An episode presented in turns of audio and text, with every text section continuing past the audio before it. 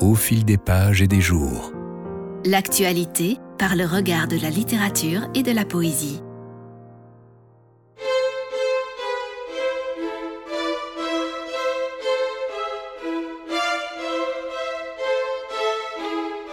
Le médecin, tant pis, allait voir un malade que visitait aussi son confrère, tant mieux.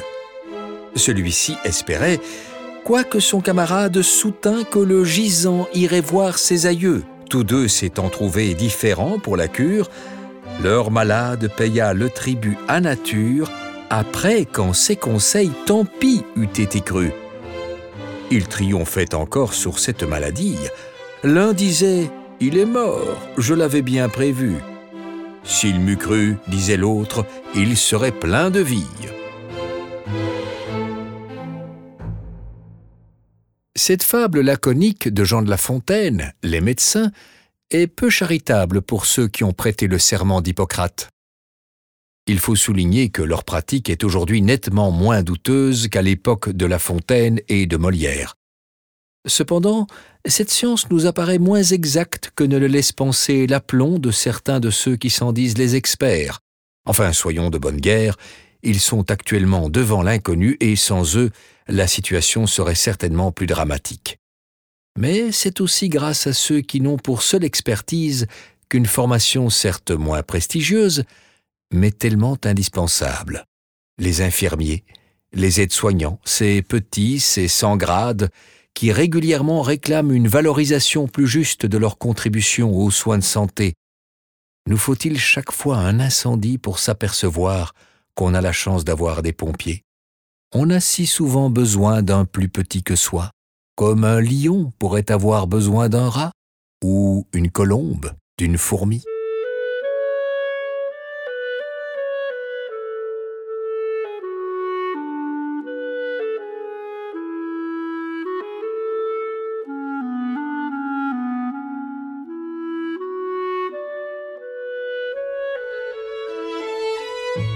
Il faut, autant qu'on peut, obliger tout le monde.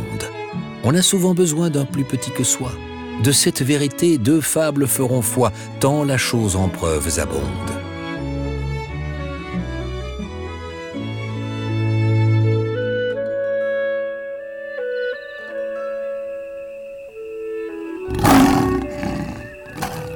Entre les pattes d'un lion, un rat sorti de terre assez à l'étourdir. Le roi des animaux, en cette occasion, montra ce qu'il était et lui donna la vie. Ce bienfait ne fut pas perdu. Quelqu'un aurait-il jamais cru qu'un lion d'un rat eût affaire? Cependant, il avint qu'au sortir des forêts, ce lion fut pris dans des raies dont ses rugissements ne le purent défaire. Sire rat accourut et fit tant par ses dents qu'une maille rongée emporta tout l'ouvrage.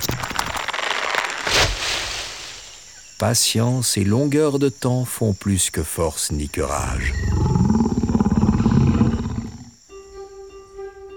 L'autre exemple est tiré d'animaux plus petits.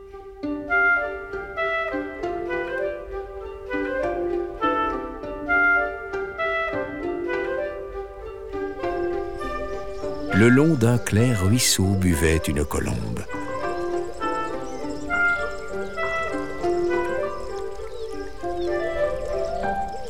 Quand, sur l'eau se penchant, une fourmi y tombe, et dans cet océan l'on eût vu la fourmi s'efforcer, mais en vain, de regagner la rive. La colombe aussitôt usa de charité. Un brin d'herbe dans l'eau par elle étant jeté, ce fut un promontoire où la fourmi arrive. Elle se sauve, et là-dessus passe un certain croquant qui marchait les pieds nus. Ce croquant, par hasard, avait une arbalète. Dès qu'il voit l'oiseau de Vénus, il le croit en son pot et déjà lui fait fête. Tandis qu'à le tuer, mon villageois s'apprête, la fourmi le pique au talon. Le vilain retourne la tête. La colombe l'entend, part et tire de long. Le souper du croquant avec elle s'envole. Point de pigeon pour une obole.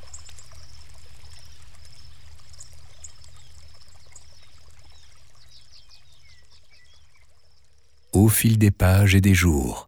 Proposé par Amusea et le studio Cobra. est réalisé par Bruno Joris et Christophe Cosman.